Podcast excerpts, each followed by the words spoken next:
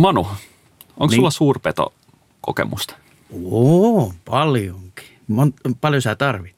Ei vai, joo, on kyllä. Mä oon ampunut kolme ilvestä ja sitten kaikki suurpedot on nähnyt ja kaksi niistä tuli ihan samalla keikalla Kuhmossa. Oli ahma ja sitten susi ja se susi oli semmoinen hauska tapaus, kun se oli semmoinen ihan kissan kokoinen pentu ja se meni siihen ojaan. Ja sitten mä yritin katsoa siitä, että löydänkö mä tuon puhelimen ja mä sitten vihdoin löysin puhelimen, että mä olisin ottanut kuvan siitä – mutta se oli ehtinyt häviä, hävitä siitä ja mä hyppäsin autosta pois sitten ja yritin etsiä sitä sudenpentua siitä, että mä olisin ottanut sen kanssa selfien. Sitten mulle tuli mieleen, että ei saakeli, sillä saattaa olla äiti. Ja sitten mä luikin kuni kojootti siitä takaisin autoon.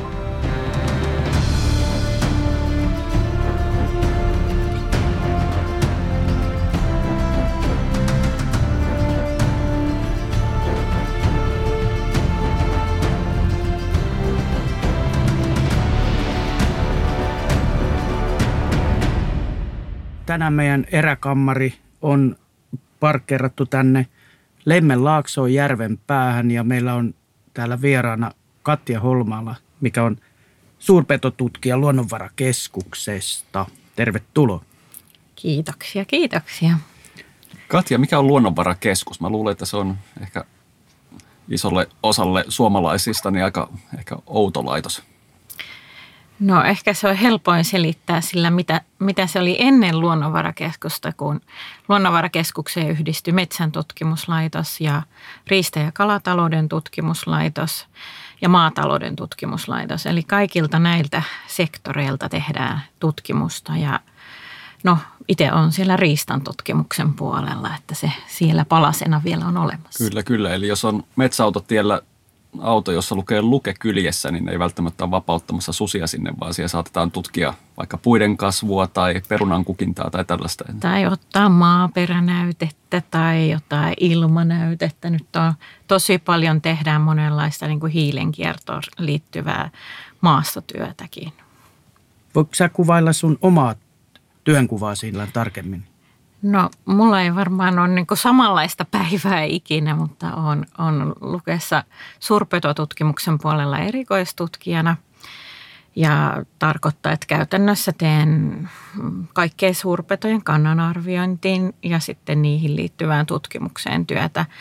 Olen mukana koordinoimassa sitten, minkälaista se tutkimustyö, mitä tehdään ja kuinka me käytetään henkilöstö, henkilöstöä kaikkiin näihin erilaisiin projekteihin. Ja sitten mun tämmöinen tuorein työtehtävä on olla riistan tutkimuksen tutkimuspäällikkö. Eli sitten on koko Luken riistan tutkimusta mukana ohjaamassa, että mihin suuntaan se menee. Aika pieni viipale siis noin suurpedot kaikkinensa, mutta onko ne kuitenkin tärkeä sulle henkilökohtaisesti? No silloin kun haaveilin tutkijan urasta, mä oon siis haaveillut siitä aika pienestä pitäen jo, niin mä aina ajattelin, että jos mahdollista, niin ryhdyn nisäkästutkijaksi. Ja jos vielä olisi mahdollista, niin ryhdyn petotutkijaksi. Ja sitten mulla oli vielä semmoinen yksi haave, että jos mahdollista, niin kissaeläimiä. Ja Suomessa nyt yksi ainoa luonnonvarainen kissaeläin on, ja sinne puolelle on? pääsinkin. Niin, siis tota, Ilveshän toi kissaeläin on. Ja kyllä... Onko sulla suhdetta tähän Ilves-kissaeläimeen? Oo, mulla on viharakkaussuhde. Siis sillä on niin kuin tapparafanina tietysti aina, mutta niin joo. Kyllä, mä oon itse mettästäjä ja tämä suurpetokeskustelu on siinä mielessä, niin kuin tarvii heti myöntää, että kun on koira-ihminen, niin mm. se tuo sitten tietysti mä en haluaisi, että mun ajokoira niin hukka perii. Ja sitten toisaalta kun mä oon biologi, niin sitten mä niin kuin, ö, suuresti kannatan, että Suomessa pitää olla alkuperäisiä suurpetoja, ne kuuluu luontoon. Mutta tämä, tämä suhde on semmoinen erikoinen kyllä, että kun mä oon kolme ilvestäkin ampunut, että niin tota, sitähän on sillä niin kuin vaikea perustella. Niin helposti. Oliko niillä nimet niillä? Ei ollut, ilveksillä ei ollut nyt ke- ke- nimiä ja silloinhan ne jäisi niin, niin ampumatta, jos niillä olisi nimi. Tämä on eri juttuun liittyen tämä vitsi, mikä mm-hmm. Jaakko tuossa heitti. Mm-hmm. Mulla on vähän sama tilanne itsellä kuin Manullakin, että, että tota, biologitausta, koiranomistaja ja sitten on vielä Suomen pystykorvajärjestössä vähän niin kuin luottamustehtävissä ja tiedän aika tarkkaan niitä, niitä tota, tunteita, mitä sille puolelle liittyy. Ja toki niin omilla metästysalueilla, niin sanotaan reunoilla on muutama susi, reviiri. Itse suhtaudun sille fatalistisesti, että tota, jos en nyt syöttämällä syötä koiraa susille, niin sitten se on itselle samanlainen riski kuitenkin siellä, kuin että autolle jäisi koira, mutta me ollaan käyty näitä keskusteluita aika paljon seuran sisälläkin asioista ja hyvin ehkä realistinen käsitys siitä, että, että mitkä on ne riskit. Ja. Joo, kyllä suurpedot väistämättä niin kuin arkeen vaikuttaa silloin, kun niitä alueella esiintyy. Että mm. Ehkä omasta vielä suhtautumisesta ja suhteesta suurpetoihin voisin kertoa, että on pien, pientilallisen maatilalta kotoisin ja tota, meillä kyllä kanssa – on, niin kuin mun lapsuudessa kokemuksia suurpetojen läsnäolosta. Että esimerkiksi karhu tappoi meiltä lampaita, kun mä olin joku reilu kymmenvuotias. Niin siitä, siitä muistaa sellaista konkreettista ja sudentassun jäljet on löytynyt joskus navetan takaa, kun silloin yksinäisiä kulkijoita Hämeen suunnalla oli. Mites toi, toi, toi, montako kohtaamista sulla on tarkoitan nyt semmoisia ihan spontaaneita kohta- kohtaamisia suurpetojen kanssa? No mulla on aika vähän. Mun täytyy sanoa, että pääsääntöisesti sellaiset, että ihan eläimen olisin nähnyt, niin, niin tota, mun ainoa spontaani kohtaaminen löytyy Venäjän Karjalasta karhun kanssa. Okay, okay. Et muuten, muuten ne on sitten ollut tyyliin tällaisia höyryävää karhun kakkaleja ja sit tuoreita tassun jälkeen ja sitten työn puitteissa, kun on kulkenut sitten näiden erilaisten petojen jäljillä, niin joskus siellä sitten olen ihan kohdannutkin niitä niin, niin. otuksia, niin. vaikka täytyy sanoa, että tutkija pyrkii aina välttämään kohtaamista, kun ei ole tarkoitus vaikuttaa sen eläimen käyttäytymiseen ja tarkkailla sitten, Aika että miten tämä nyt... Kyllä, että se on ehkä semmoinen niin ruusunen harhakuva, mitä jollain aloittelevalla biologilla on, että suurpetotutkijat päivät pääksytykseen. Siellä ne niitä tarkkaa. No jos ei paijaa, niin tarkkailee. Mutta Kiikareilla ei. siellä se on... savannilla ja kirjoittelee viikkoon niin. ylös. Se on ehkä se avara luontonäkemys. Että se on, joo. Ei näillä meidän savanneilla. Tietääkö ihmiset kuinka hyvin, että näitä suurpetojen määriä Suomessa, mitä, mitä kutakin lajia löytyy? Varmaan niin kuin Mulla ei ole tiedossa mitään semmoista myöskään kattavaa kyselyä, jossa olisi selvitetty ihmisten tietämystä, mutta sanotaan, että jos, jos sulla ei ole mitään kosketuspintaa metsästykseen tai tämmöiseen niin kuin ri, riistatoimintaan, niin ei, ei tuttavia eikä muita, niin et, et, eikä ole mitään tällaista erityistä luontoharrastusta, jossa, jota kautta seuraisit aktiivisesti, niin sitten sanotaan, että ihmiset on aika paljon median varassa, niiden mielikuvien varassa, mitä siellä kirjoitetaan. Että, Joo, totta kai. Kirjoitetaanko, että niitä on valtavasti, niin sitten se, vaikka siellä ei lukeisi lukua, niin joku saattaa, että valtava tarkoittaa, onkohan meillä vaikka 800 sutta, joku näin jonkun mm. lehtijutun, missä okay. tämmöisiä hurja lukuja esitettiin. Ja sitten se kuulostaa ihan niin kuin mahdolliselta, kun mm. on lukenut paljon juttuja, että susia valtavasti ja joka paikassa ja koko ajan pihassa pomppii. Niin Joo, se toi ö, ihmisten tietämys, biologinen tietämys, niin se on melkoisen vajavaista sillain. Tämä nyt sattuu olemaan esimerkkitapaus, mutta Tampereen Hervannassa siellä niin semmoisella mettäautotiellä, niin mä kattelin niin kuin Ilveksen jälkiä siinä. Ja sitten siinä meni koiran ulkoille, että kukaan niistä ei kiinnostunut niistä ollenkaan. Ei ne niin kuin tajunnut mm. katsoakaan, että, minkä päällä ne juuri Joo, kävelee. isot jäljet, koirajäljet. Ne, ei, ei, ne, niinku, ei, ne niinku mitään, ei mitenkään niinku reagoinut siihen. Että, ja sitten jos niiltä olisi kysynyt, että, että onko, onko teidän mielestä ilveksiä, että no ei, tähän on kaupunki. Mm, kyllä. Onko susia enemmän kuin kansanedustajia? Jaa, no kyllä niitä susia, no en tiedä paljon tällä hetkellä, mutta viime maaliskuussa alle 200 mentiin. Että nämä on Ennen, ennemmin sanoisin, että susista meidän tarkin tieto on laumoista ja pareista ja se on aina niin kuin t- tässä kohti vuotta, niin me ollaan niin kuin jo vanhan tiedon äärellä. Tällaisena nopeana kysymyksenä, niin kuka se itse päättää, että montako sutta Suomessa on? No kyllä maa- ja metsätalousministeriö tai, tai tavallaan se, mitä ministeriö linjaa, niin ratkaisee sen, minkä verran meillä on susia. Mutta toisaalta sitten tässä arkirealismissa vielä sanon se, että, että meidän susikantaa tällä hetkellä edelleen säätelee salametsästys, jolloin se päätös, että paljon Suomessa on susia, niin ei olekaan ministeriön käsissä enää. Tämä on niin se kuuma peruna, mikä on nyt vuosi sitten reilusti nostettu pöydälle, että tästä on kyse. Tämän takia meillä ei ole kannanhoidollista metsästystä. Että siellä susia häviää niin paljon laittoma, laittomien toimien seurauksena, että se työkalu ikään kuin siihen kannanhoidolliseen metsästykseen, se ei aukee meille. Että et ne niin kuin myyrän työtä tekee joku siellä. Ja niitäkin on vain muutamia. Ihan samoin kuin vaikka tässä susikeskustelussa, joka näyttää lehtien palstoilla ihan valtavan polarisoituneelta, että kaikki metsästäjät on vihaisia. Niin no siellä on pieni on. porukka, joka on se äänekäs ja jotka osa niistä trollaa ympäri Suomea tilaisuuksissa. Että, että tähän se niin kulminoituu jotenkin, että että tavalliselle kansalaiselle, jolle susi ei ole kauhean merkitsevä, niin se luulee, että, että tässä on niin kuin ihan järjetön konflikti. Ja se sitten ehkä vähän vaikeuttaakin näiden asioiden ratkaisemista, kun semmoinen mielikuva on luotu, että tästä ei päästä mihinkään. Mitä sä niin, lopulta sitten siellä luonnonvarakeskuksessa niin kuin tutkit? Että mi, mitä se on se, niin kuin, ihan on niin kuin se, kun sä kädet savessa teet jotakin? Niin? Oikeastaan niin just nyt kaksi asiaa on, mille mä jaan mun aikaani. Ja toinen on ilvestutkimus ja toinen on sitten suteen liittyvä tutkimus. Mä olin aikaisemmin vahvemmin tässä sudenkannan arvioinnissa mukana, mutta nyt mä siirryin sitten tämän vuoden alusta tähän Susi Life-projektiin siihen tieteelliseksi johtajaksi. Ja siinä käytännössä yritetään löytää niin kuin eri tapoja, miten paremmin voisi pärjätä ihmiset suden kanssa niillä alueilla, missä joutuu elämään suden kanssa.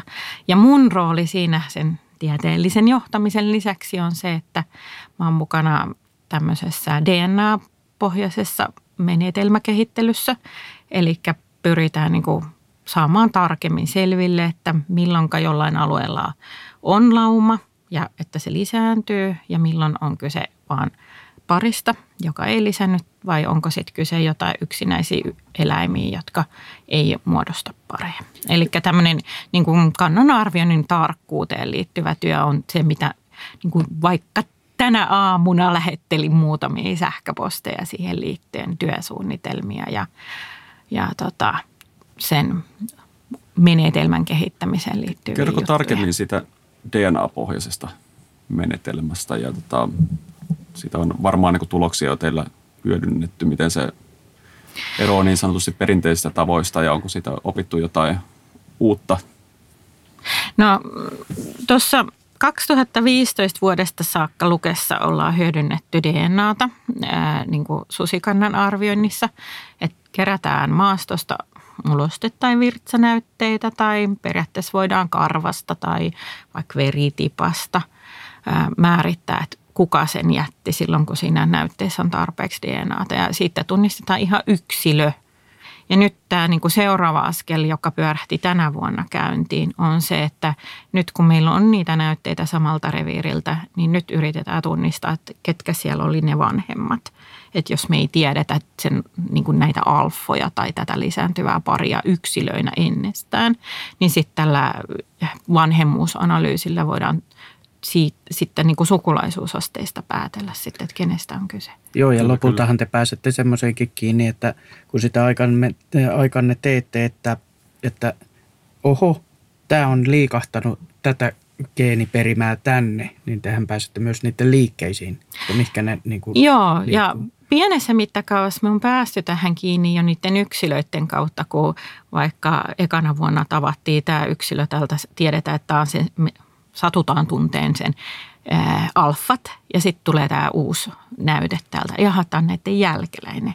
Ja sitten se lähtee vaeltaa ja sitten mä että hetkinen, jaha, tämä täällä vaeltaa, että nyt se on tavattu ensi joulukuussa täällä ja sitten se on tammikuussa sen kakkaa jo tuolla 200 kilometrin päässä. Ja, mm. ja sitten saattaa olla, että sitten seuraavana vuonna, kun kerätään, niin löydetään, että jaha, tänne Itä-Suomeen on nyt muodostunut uusi pari – Susien kauniit ja rohkeat. Niin. Eli kyllä niin kuin tällaisia juttuja on. Ja Länsi-Suomestahan meillä vähän tätä kauniit ja rohkeat juttua on, kun toi Turun yliopistossa oli jo muutama opinnäytettyä, niin liittyi sen alueen susien tämmöiseen sukupuuhun, niin ne rakensi ihan sukupuun. Okay. Eli tässä kohti mekään ei vielä olla sukupuuta rakentamassa muuta kuin tietenkin mitä tehdään sitten tieteellistä yhteistyötä. Tämä on itse asiassa meistä biologeista varmaan ihan super, tai onkin super kiehtovaa, mutta tota, tietysti iso elefantti eräkammarissa on se, että millaista on olla susitutkija tässä pikkusessa niin kuin jännittyneisyydessä, mitä on. on. Niin, tai yleensä ottaa suurpetotutkija, ei vaan susitutkija vaan. Hmm. No täytyy sanoa, että mulle henkilökohtaisesti se, että mä en ole pelkästään susitutkija, on se mun henkireikä. Että on muitakin vähemmän konfliktoituneita lajeja, joiden ääressä saa sitä perustyötä tehdä. Mä en ole vielä toistaiseksi tavannut yhtään niin kuin Ilveksen ympärillä sellaista ihmistä, joka muuten on ihan täysin järjen ihminen, mutta sitten se kaikki niin kuin muumit karkaa muumilaaksosta, kun puhe siirtyy suteen. Että se, se on niin kuin tosi helposti ymmärrettävä tämmöinen, että jos on koiranomistaja ja sä oot menettänyt sun koiran sudelle ja sitten sulla on siihen liittyvät vahvat tuntemukset tai sä olet... Ää, niin kuin yrittäjä, harjoitat vaikka maataloutta ja susi aiheuttaa tai suden läsnäolosta koituu sulle kustannuksia ja harmia ja sun pitää panostaa niin kuin työtä siihen, että sä voit niin kuin jotenkin edes yrittää sillä alueella, niin se on paljon helpompi jotenkin niin kuin ymmärtää ja myöskin vaikka itse koiran omistajana niin kuin kyetä samaistua niihin tunteisiin, mitä, mitä siellä taustalla voi olla. Mutta sitten on ihmisiä, jotka vaan vihaa sutta. Että et, et siinä ei välttämättä ole mitään henkilökohtaista kokemusta, joka olisi tapahtunut tai edes lähipiirissä. Et, et, et mä itse ajattelen ja, ja vähän niin sen tyyppisesti ehkä kulttuuriantropologinen antropologinen tutkimuskin on, että meillä on jotain meidän kulttuurissa, niin kuin, joku puhuu joskus äidinmaidosta, että missä saadaan niin kuin niitä ajatuksia, asenteita ja, ja mielikuvia sudesta, jotka ei pohjaa mihinkään henkilökohtaiseen. Millaista se vastaanotto on, koska tota, mulla on itsellä sellainen kuva, kun on keskustelu ihmisten kanssa, niin tota, lukeen liittyy hyvin paljon ennakkoluuloja. Ja itse asiassa aika mielenkiintoista myöskin metsähallitukseen liittyy mm. paljon ennakkoluuloja. Että kun on kavereita, jotka on metsähallituksen töissä, niin ei ne sitä niin kuin huutele tuolla, että he on metsähallituksen töissä, mm. vaikka se on aika pieni viipale nyt, nyt tämä tota, lajisuojelu vaikka metsähallituksenkin toiminnasta? No se, se on ihan totta. Siellä on aika mm, melkoisia tila, tilaisuuksia, joissa sitten virkavalta on ihan virkapuvussa paikalla vähän rauhoittelemassa kokonaisuutta ollut aikaisemmin ja sitä sitten olla, ollaan menty, niin kuin minäkin olen ollut niissä tilaisuuksissa. Ja ehkä se semmoinen, mitä niistä on karvaasti oppinut on se, että ihmiset odottaa jotain sellaista, mitä mulla ei ole niin kuin mahdollista antaa. Siellä halutaan vaikka justiinsa jotain tähän käytännön ää, koirien suojaamiseen jotain toimenpiteitä. Tai, tai halutaan jo keskustella tai, tai käydä läpi justiinsa kotieläinvahingosta jotakin ja, ja ei niin kuin lukea, ei ole se taho jälleen siinäkään. Tai halutaan puhua, että nyt tarvitaan lupia tänne. Mutta ja, ketä ja, ne tahot olisi sitten? No joo, taho, tahot on, siellä täytyisi olla paikalla ministeriövirkamiehiä silloin, kun on suurpetopolitiikkaan liittyviä kysymyksiä, lupapolitiikkaan liittyviä kysymyksiä, EU-jäsenyyteen ja sen rajoituksiin. Ja sitten luke pitää olla silloin vastaamassa, kun kysytään, että miten kanta-arvioa tehdään, mitkä asiat siihen vaikuttavat. Ja tavallaan se yksi po- karvas oppitunti on ollut se, että, että me on yritetty mennä ja olla siellä ja kaikki muut on melkein puuttunut paikalta. Ja sitten se tilanne ei niin kuin laukee sillä, että ei ole sitä, joka vastaa niihin kysymyksiin. Se on aika mielenkiintoinen juttu, että sitä ei ole itse asiassa hoidettu ton paremmin. Kuitenkin aika tärkeästä asiasta kyse, jos ajatellaan niin kuin ylipäätänsä, kun tämä, tämä sitten niin kuin säteilee myöskin luonnonsuojelun maineeseen ja hmm. muuhun tällaiseen. Ja... On. No nyt, nyt sitten mun mielestä on, on ikään kuin vähän paremmin sitten alkanut tiedostaa meidän muutkin riistakonsernin jäsenet, eli ministeriö ja muut. se, mitä mä näen niin kuin edelleenkin tuolla tosi paljon äh, sekä lehti, lehtien palstoilla että muualla medioissa, on se, että edelleenkin tämä ajatus elää, että kyllä niin kuin lukehan tästä koko hommasta vastaan ja ja se Katja on siellä henkilökohtaisesti vastuussa näistä kaikista Suomen susista ja mitä tämäkin susi tässä on nyt tehnyt. Niin se on Katjan vika ja sellaista sähköpostia kyllä Katjalle laitetaan. Susipolitiikan marsalkka. Virkapuun sellaisen hienon. Tuleeko oikeasti jotain no, niin kuin ihan tappouhkauksia tai tämän tyyppisiä sitten jo? Että niin?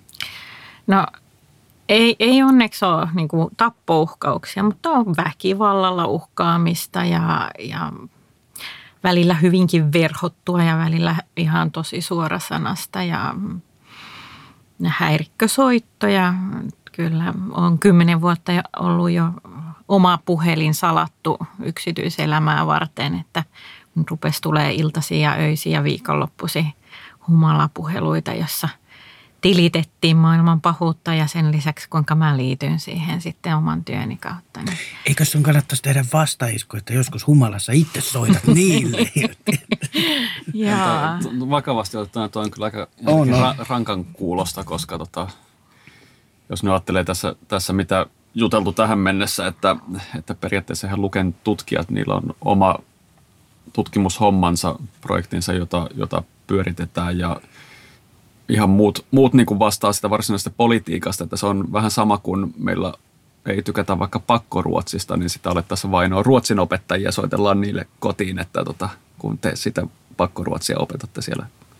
Miten sä jaksat sitten kuitenkin tehdä tuota hommaa, jos, jos niin kuin kuitenkin tuntuu, että on niin kuin sylkykuppina siinä? No Mites jossain vaiheessa sitä on kyllä ajatellut, että jaksaako ihan oikeasti kaikki, kaikista rankimpina aikoina. Ja, ja keskusteluhan on niin koko ajan jotenkin kovemmaksi ja sellaiseksi mm, paljon niin kuin kovempaa kieltä käytetään ja, ja kirjoitetaan somessa ihan surutta vaikka minkälaisia perättömiä henkilökohtaisuuksia – se varmaan niin. aika lailla liittyy tähän yleiseen keskustelukulttuurin muutokseen. Se, se muuttuu. Joo, ainoa joo, mikä... en, eikä ai, susi ja suurpedot ei ole ainoa aihepiiri, missä, missä että vaikka maahanmuuttajiin niin, niin liittyvät niin, asiat, niin välillä on katsonut niitä kirjoituksia, että, että jos tähän vaihtaisi vaan maahanmuuttajasanan tilalle susi ja, ja niin kuin, että ollaan ihan identtisissä teksteissä välillä niiden osalta. Niin kyllähän se niin periaatteessa pyrkii ajattelemaan niin, että, että tämä ei ole henkilökohtaista, mutta se kirjoitetaan henkilökohtaisesti.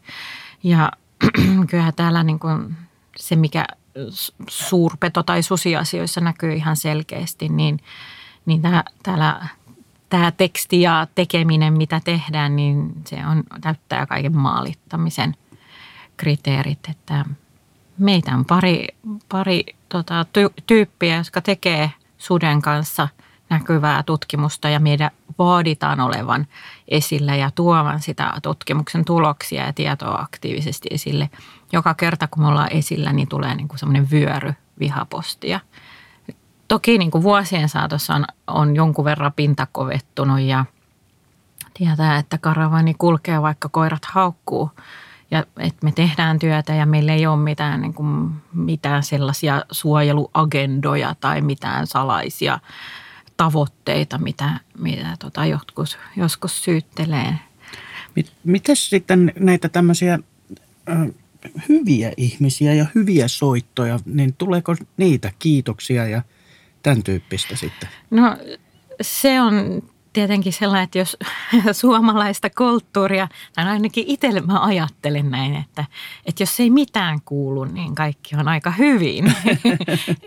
Mutta se, mikä näkyy niin kuin noissa vaikka yleisötilaisuuksissa, että jos siellä on ollut mitä kovempaa kritiikkiä siellä on huudettu tai niin, että sylki lentää tai ja ja tota, hypitti seisalle ilmo, ilmoittaa, niin sitä enemmän tulee tilaisuuden jälkeen juttelijoita, jotka kertoo, että niin kuin hyvä kun kävit täällä ja, ja ja nyt mä ymmärrän tämän kuvion paremmin tai, tai niin kuin olen aktiivinen havaintojen tallentaja ja arvostan teidän työtä. Siis tavallaan, että sitten tullaan niin kuin maan hiljaiset antaa henkilökohtaisesti palautetta. Nämähän on ihan oikeita asioita, mistä tämmöinen vaikka susiviha nyt johtuu. Ja siellä on toki, toki niin kuin yksi, yksi puoli on tämä metästyskoiraharrastus, joka ihan tuntuvasti vaikeutuu niillä alueilla, missä on susia. Ja sitten ilman muuta myöskin niiden ihmisten, jotka, jotka asuu susialueella ja vaikka puhutaan, että susi ei ole nyt tappanut 150 vuoteen ketään, niin mikä sen suden vaarallisuus nyt on? Onko sitä aiheellista pelätä?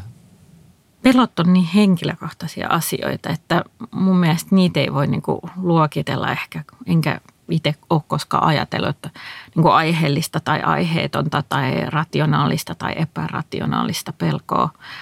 Se kumpua kuitenkin varmasti niinku omista tietotaustoista siitä, mitä sä olet vaikka oppinut sun vanhemmilta, minkälaista suhtautumista suurpetoihin tai minkälaisia tarinoita oot kuullut tai mitä sä luet sun arjessa ja minkälaista puhetta kuulet sun arjessa. Ja sitten jos pelkää vaikka pelkää sutta, karhua ja pimeetä ja rattijuoppoa, niin voiko näitä niin kuin pelkoja sitten jotenkin asettaa, mitä pelkää enemmän ja onko joku niin kuin realistisempaa pelata toista enemmän tai tarvisiko sun pelon olla suhteessa siihen ylipäätänsä. Tämmöisenä yleisenä kritiikkinä koko tätä Risto toi, toimijakenttää, niin me, me Suomessa ollaan aika passiivisia oltu. Että vasta sitten kun jotain on tapahtunut, niin sitten sit niin kuin alkaa tapahtua ja se oikeastaan on vähän se huono hetki. Niin se on myöhäistä silloin jo. Että. Niin, tavallaan siellä on syntynyt se turhautuminen. Siellä on ollut jo sitä tiedonjanoa pitkän aikaa ja, ja tota, ihmiset herkästi siinä tilanteessa kokee, että heidät jätettiin yksin pärjäämään ja sitten tapahtui jotain. Joo, että tämä olisi niin kuin mennyt jo kauhean pitkälle joo, tässä tämä tilanne. Mä kuulin joulun aikoihin tuossa Polvijärveltä semmoisen tarinan, että, jo, että siellä oli susi vierailu 27 kertaa pihassa ennen kuin siihen saatiin poliisilta sitten niin kuin mm. ampumisen lupa. Ja mä pidän sitä 27 kertaa kyllä aika monena. Oh, että ennen sitäkin olisi jo voinut niin kuin siis reagoida. Joo, niin. tapausta sen enempää tietämättä, niin toki niin kuin meillä on kanssa jotenkin kulttuurissa sellainen odot, odotus ja ajatus, että se, että mitä pitäisi tehdä, olisi niin kuin luodilla hoitaa se asia. Se on kanssa aika semmoinen syvälle uponnut. Ja nyt tavallaan kun nämä kaikki lainsäädäntö ja EU-direktiivit ja, ja tämä sudenkin uhanalaisuustatus, niin tuo sen tilanteen, että ensisijaisesti pitää kokeilla kaikkea muuta, mm. niin tässäkin voi olla, en tiedä, onko siellä käyty ensi yrittämässä karkotusta tai muuta vastaavaa, koska... Joo, en tiedä tosiaan et, sitä tapausta sen enempää, joo. mutta, mutta mä oon itse jo aikoinaan Pulliaiselle lähetin sähköpostia siitä, että se, se vaan vastasi, että, jo, että mielenkiintoinen ajatus, että, että niitä ruvettaisiin jahtaan siis kumiluodeilla sen takia, että ne vaan oppis, että araks Mm, siis sehän mm. tapettu su, susihan ei opeta ketään mm, enää sen jälkeen. Mm. Mutta että ne oppis araks, jonka niin. takia niin kuin, niin, niin, niiden kanssa pystyisi paljon helpommin elämään mm, niin kuin yhteiseloa. Mm. Mutta en mä tiedä, koska niitä ruvetaan ammuskelemaan kumiluodeilla sitten. Olisi se hieno jahtimuoto sekin.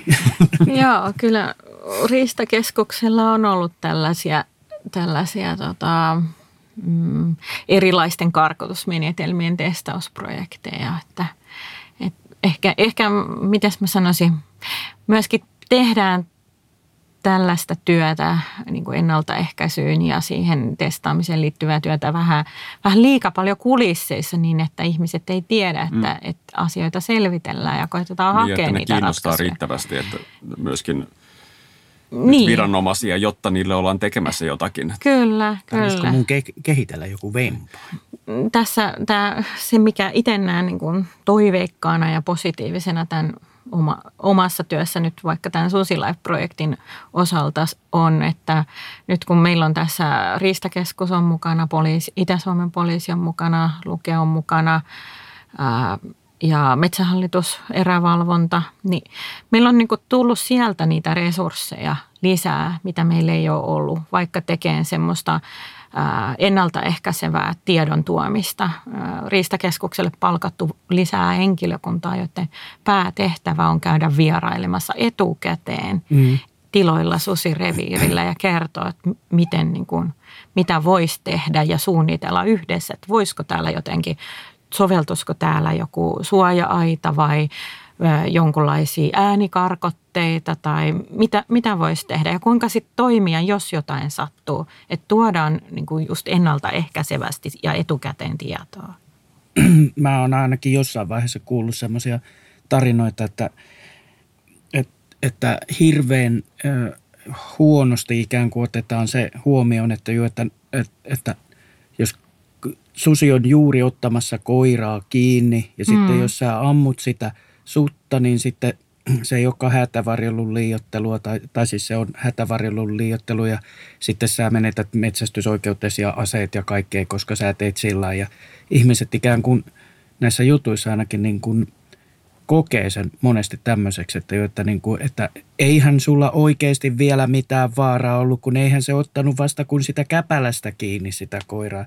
Että näissä tämmöisiä No, t- on kuullut siis joo, näitä juttuja. No, näitä jut, juttuja ja muita tämän kaltaisia leviää hirveästi ja se, se on yksi osa tätä susikeskustelua. Joo, mutta se, että olisi hauska tietää se, että, jo, että mikä on se sitten se nyky, nykyinen niin kuin se määritelty raja sille ikään kuin, että kuinka, kuinka lähellä se pitää olla.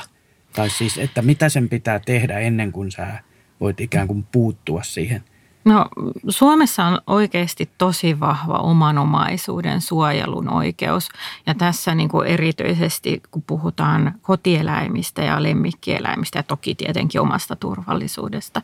Ja me, tätä oikeastaan koeteltukin nyt jo useamman tapauksen puitteissa tätä, kuinka läheltä piti koiran suhteen pitää sen tilanteen olla. Äh, on useampana vuonna ollut näitä tapauksia, että on ammuttu susi, joka on ollut tulossa koiran kimppuun tai koiran kimpussa. Ja joka ikinen tapaus on ratkennut niin, että ei sitä ole tarvinnut tota, tai ei ole me viety syytettä eteenpäin. Joo, okay. tämä, on, tämä, on, tämä oli hyvä tieto siis joo, silloin, että, joo. että, että niin kuin, et, niin kuin tämmöiseltä huhuilta – Joo, että, siivet heti. Että. Joo, että tämä on niinku semmoinen tosi sitkeä huhu tai semmoinen, niinku, ja joillekin semmoinen harmituksen aihe, että, mm. että Suomessa ei saisi puolustaa, mutta Suomessa saa. Ja joka ikinen tapaus, mitä näitä on to- tapahtunut, niin yhtään ei ole viety käräjille. Joo, tämä oli mutta, kyllä tosi hyvä. Mutta Joo, niin kuin lainsäädäntö, että se, se tavallaan mikä tähän niin kuin liatsoo laineita tähän, tälle huhulle on se, että lainsäädäntö on sellainen, että, että tutkinta aloitetaan joka ikinen kerta. Hmm. Ja se, se ei ole niin harkinnanvarasta, vaan se aloitetaan joka ikinen kerta. Hmm. Mutta tutkinta päätetään, eikä sitä viedä, viedä niin syyttäjälle eikä syytetä. Et, että tota, ja, kyllä. Joo, tää, tää... Pitäähän se tietysti tutkinta aloittaa herra, josta on Joo, se on lakisääteinen. Tiukasti suojelusta lajista on kyse. Niin, niin, niin, tässä, tässä on ollut varmasti se niin kuin tavallaan, mikä on koettu epäoikeudenmukaisena, että nyt susi on mm. enemmän suojeltu kuin meidän oikeudet niin mm. sanotusti. Että mm. Tähänhän se, on, se paljon on. on. on. Niin. Palataan vielä tähän metsästyskoira-asiaan, koska tämä on ehkä niitä tapetilla. Kuitenkin metsästäjät liikkuu alueella, joissa on luonnostaan niin kuin susia. Ja siellä tulee sitten koiravahinkoja, joita on huomattavia määriä kuitenkin vuosittain niitäkin. Ja onko tähän mitään työkaluja olemassa, että onko se vaan niin, että pitää välttää niitä susialueita, mikäli, mikäli haluaa niin kuin välttää tätä riskiä vai? Suomi jaetaan suden suhteen kahteen, että meillä on itäinen kannanhoitoalue ja on läntinen ja sitten porohoitoalue kolmantena. Niin puoliksi Suomi vaan suurin piirtein. Niin sille läntisellä puolella tapahtuu paljon vähemmän koiravahinkoja. Ja ei kuitenkaan niin kuin ilmeisesti käytetä sen vähempää koiria kuin Itä-Suomessakaan. Että tähän nyt on, niin kuin, että mistä tämä johtuu, niin ei ole ihan selkeää, mutta on pohdiskeltu, että voi, voisiko se liittyä nyt tällä hetkellä esimerkiksi siihen, että siellä on ää, hirvieläin kannat niin paljon vankemmat. Niin ei tarvii koiria syödä sitten. Niin, niin että et, et tähän niinku ajatuksen tavalla, että miksi susi tappaa sen koiran. Että se tappaa sen, kun se tulee suden reviirille ja se on sen kilpailija. Ja susi tappaa toisenkin suden, jos se tulee vieras susi reviirille. Että et, et tavallaan niinku siihen äärimmäiseen asetelmaan siitä, että ei, ei niinku samoja ruokaresursseja kyllä jaeta millään lailla. Kyllä, kyllä. Ja sitten tähän toki liittyy se tausta, että mitä Suomesta on tilastoitu, että, että ne on tyypillisesti tiettyjä koirarotuja, joihin kohdistuu suurempi osa niistä koiravahingoista. herkullisimpia niistä? No herku, herkusta en tiedä, mutta tyypillisesti eniten on näitä, jotka on niin sanottuja työskennellä sääntä päästäviä koiria. Eli, niin, eli ne on silloin, jotka haukkuu niin siinä koko ajan työskennellessä. Ja ilme, mun ymmärtääkseni jonkun verran, mutta vähemmän on py, vaikka pystykorvia. No toi on mielenkiintoinen tieto toi ero Itä- ja Länsi-Suomen Joo. kohdalla. Että. Sitten se, mitä niin kun nyt näistä panta, pannoista susien kohdalla, mitä se on antanut meille tietoa niin kuin ko- suhteessa koiravahinkoihin, niin siinä on kanssa, että niin kuin reviirin niillä reuna-alueilla on vähemmän vahinkoja kuin sitten sillä aivan ydinalueella sitä suden, Joo.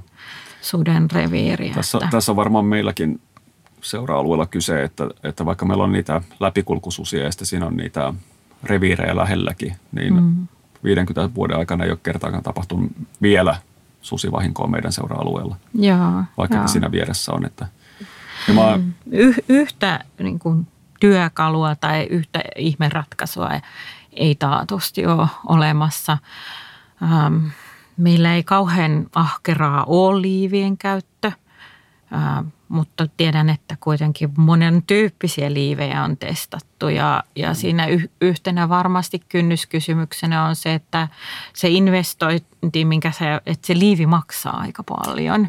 Moni on vähän niin kuin vastahakoinen, niin tekee semmoisen investoinnin, että tähän sitten, no jälleen mainostan tätä LIFE-hanketta, jota Riistakeskuksen yhtenä vetämänä työpakettina on, on niin kuin tämmöinen työpaketti, jossa keskitytään koiravahinkojen, niin kuin, että miten niitä voitaisiin vähentää, mistä me löydettäisiin niitä keinoja. Onko siellä ajatuksia vai nyt ja, nyt miettimässä sitä? Joo, no, sitä on kollegojen kanssa paljon, paljon pohdiskeltu ja se toimenpide on vasta nyt lähtemässä pikkuhiljaa käyntiin siinä hankkeessa. Mutta siellä on esimerkiksi mietitty sellaisia, että, että yritetään, yksi, yksi tekeminen on, että yritetään kehittää niin kuin prototyyppiä paremmasta liivistä. Millainen on se parempi liivi, siihen mä en osaa sanoa, mutta siinä se tehdään niin kuin, ää, tällaisten aktiivisten koirametsästäjien kanssa sitä liivin kehittelytyötä – Manuhan voisi rakentaa jonkun sellaisen hyvän systeemin. Tapaskoa kuonoon, kun tota tulee sieltä. No näitä on siis tosi monenlaisia. Joo. En, sitä ei ole mitenkään ratkottu, että mitä, millainen se liivi olisi, mutta kun haetaan, että löytyisikö Suomen oloissa paremmin toimivaa liivityyppiä. No sitten tästä on käyty paljon keskustelua, että miten niin semmoisissa koiran kanssa olevissa käytänteissä, vaikka, vaikka niin kuin hirvestykseen liittyen, varsinkin alueilla, missä susia ei ole ollut, niin on niin kuin suosittu hirveästi hirvikoiran, hirveästi hirvikoiran sitkeyttä. Et, että se saattaa jäädä yöksikin mettään ja jatkaa seuraavaankin päivään. Ja sitten jos, kun susi saalistaa öisin, se on pääasiassa öisin, se niin kuin riski pomppaa ihan kattoon, niin että vietäisiin kulttuuria semmoiseen suuntaan, että koiria ei jätetä lainkaan näin pitkään työskentelyyn ja myöskin sitä koiratottelevaisuutta, että se tulee kutsusta pois sieltä haukusta, että se saadaan myöskin pois. Ja sitten yksi keskustelu, mitä olen, olen seurannut sivusta, liittyy niin kuin koirien jalostamiseen, että minkä tyyppisiä koiria jalostetaan. Itse tässä äh, tätä on paljon keskusteltu nyt muun asian puitteissa, koska tämähän on nykyinen hirvikoira on, jos ajatellaan näitä laajahakuisia sitkeitä koiria, ne on jalostettu GPS-koiriksi käytännössä. Mm, Lasketaan mm. liikkeelle ja sitten ne hakee se hirven, kesti siinä kuinka kauan vaan ja sitten ne sitkeästi myöskin haukkuu sen, kunnes hirvi kaadetaan tai ollaan seuraavassa kunnassa, haetaan se pois. Mm-hmm. Ja tämähän, tähän perustuu pitkälti se, että miksi hirven metästys itse koirilla on älyttömän tehokasta. Mutta tämähän on kaukana siitä, mitä se aikaisemmin on ollut, kun ei ollut näitä laitteita, millä seurata kilometritolkulla koiria. Koiran käyttö niin kuin metsästyksen apuna on voisi sanoa ikiaikaista ja varmasti niin kuin niilläkin ensimmäisillä tänne jää alta vapautuneena suomalaisilla, niillä monella on varmaan ehkä ollut justiinsa semmoinen pikinokka mukanansa ja, ja tota, ollut tämmöinen niin metsästyskaveri. Mutta viimeisen niin kuin reilu 50 vuoden aikana koiran kanssa metsästäminen on, niin kuin, sehän on muuttunut ihan valtavasti. Niin kuin kerroit tästä just GPS, että ne on niin GPS-laitteisiin jalostettavia koiria suurin piirtein.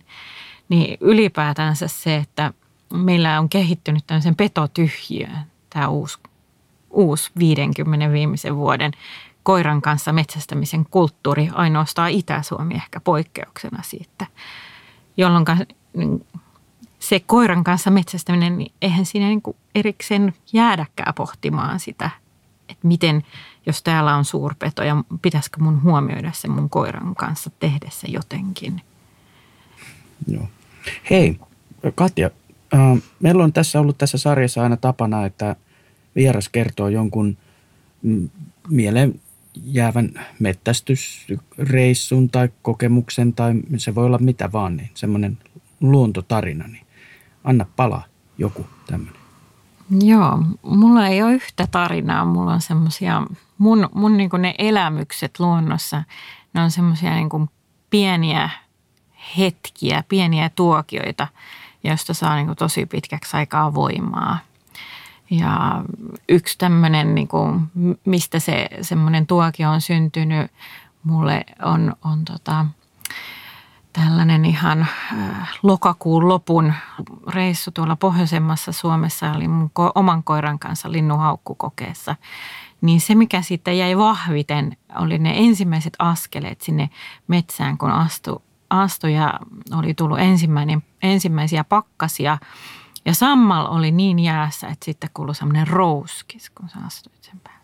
Tavallaan se ääni, se semmoinen rouskis, että kun tulee semmoinen ää, stressaava tai, tai kiireinen hetki, niin kuin siihen niin kuin ääneen palauttaa ja siihen tuntuu mitä, että on semmoinen tosi kuulas ja vetää oikein kylmää ilmaa keuhkot täyteen. Ja se tunne, mikä siellä on sua ympäröi vain semmoinen äänettömyys siinä hetkessä. Ja sitten se rouskahtelee se sammal ja jäkälä siellä alla.